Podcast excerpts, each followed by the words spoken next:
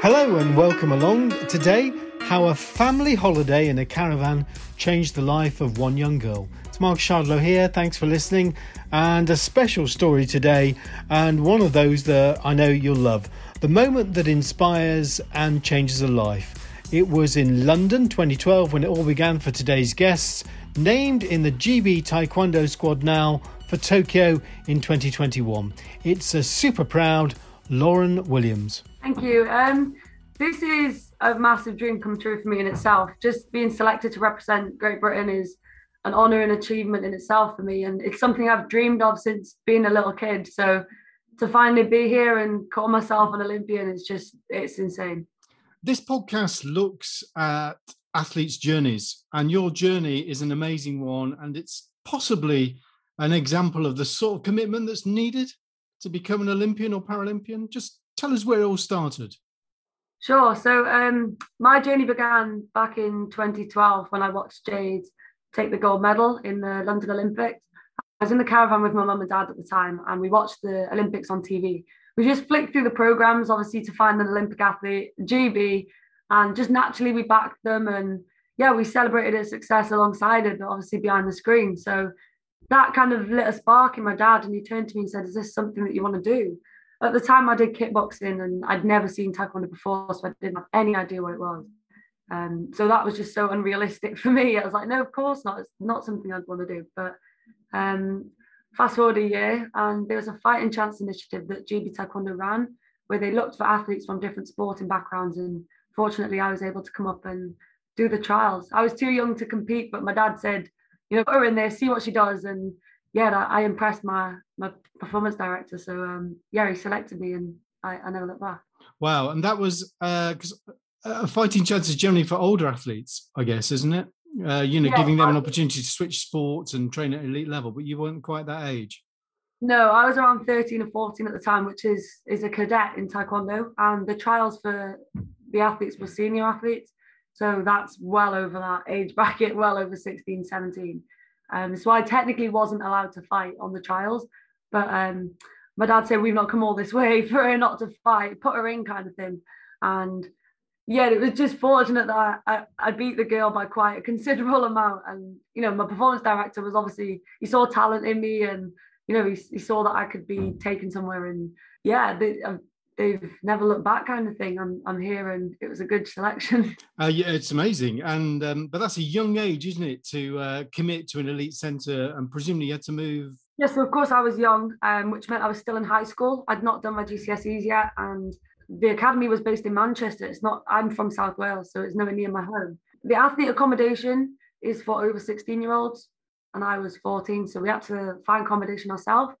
And my mum and dad had a light bulb moment where they said, We've got a caravan, which was the very caravan that we watched the games in.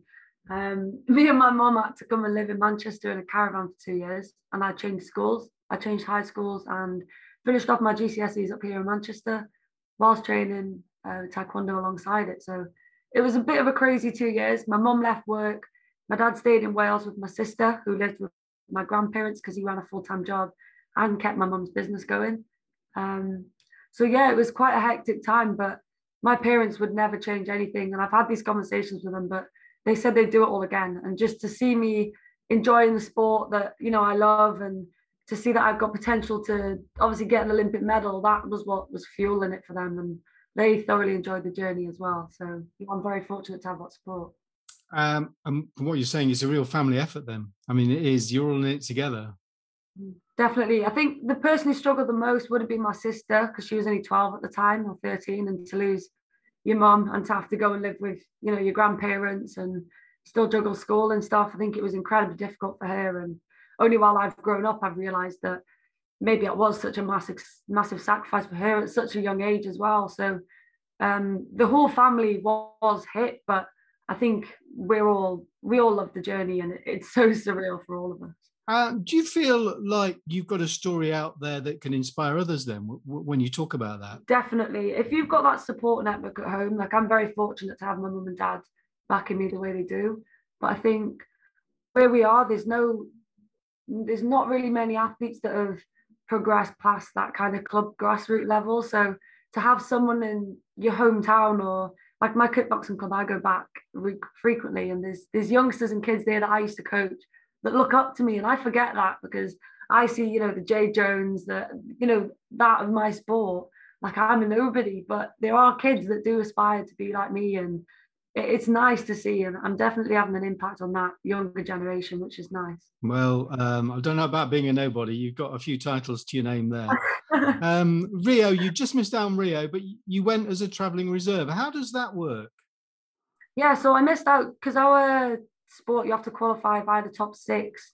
We already had two girls qualified, which was Jade and Bianca. So unless you qualify in the top six yourself, you can't go because um, they only select two boys and two girls.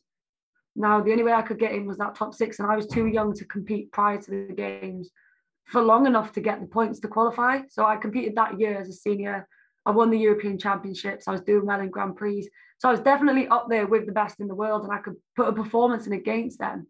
So looking back, I probably could have, you know, put in a good performance at the games, but unfortunately, I was too young to even qualify. So, um, and it was unfortunate. We've got such a good team, you know, that we've qualified two spots, but I had to do it this way and you know make the top six myself this year. So that's definitely different. So when you're traveling reserve, you you go to Rio, but presumably you can't get you're not staying in the athletes' village and you have limited access to places. I don't know how does that how does that work? Yeah, so we did everything that the Olympic athletes would do. We trained the same because at the end of the day, you could have to step in. So I had to be just as prepared as Jade and Bianca themselves. Um, so really getting into that Olympic spirit was a massive experience for me. It was very overwhelming, but it was challenging because I had to kind of flip my mindset. Okay, I'm not competing, but I could be competing. Mm-hmm. So to have that experience was incredible. You know, I did go through the whole Olympian kind of build up. The only thing that we missed was the transition to the Olympic Village. So I did the whole holding camp, I did the whole training. I just didn't experience the village atmosphere. So everything apart from that was, you know, it, it was as it is, you are training to fight in the Olympic Games. Yeah, well, that's an amazing experience, I think, uh, going into any sort of games. I suppose the one sad thing about these games is, and I don't know if they'd be able to afford it even, but the fact that the family can't come out and support you. How do you feel about that? Um, I'm okay with it. I think Taekwondo itself is a massive spectator sport, and my parents haven't followed me to every competition. So it's just natural that they're not there. Kind of, I know that sounds strange, but my if my parents had come to every comp before and they couldn't this one, I think I'd have a bit more of a, a challenge in my head. But I know that they're watching and supporting from home, and bless them, they've just done the garden out, so I know that they're going to enjoy it so much more being sat in the comfort of their own home, watching me on telly, and just being together with the family at home. I think that's if they'd have gone to Tokyo, only two would have gone out, or you know, my sister maybe would have joined just because of the financial issues, but to have my whole family in one place supporting me, I think that's going to be more memorable than if they just come out. And it's going to be strange, but I'm not the only athlete in this position. No, exactly. Um, so, how are you feeling then about the, the next few weeks? I'm really excited. I'm confident. Um, now that we've got the kit on and it, it's official, we can truly celebrate, you know, being selected. I think it's definitely given me the a boost of motivation to want to you know nail this in that six weeks make sure i get everything right and put in a performance on the day. So i'm getting really excited to fight and everything's getting a bit more intense and more pressure now. It's good. And how about your body? Because um, you have to manage yourself don't you quite a lot?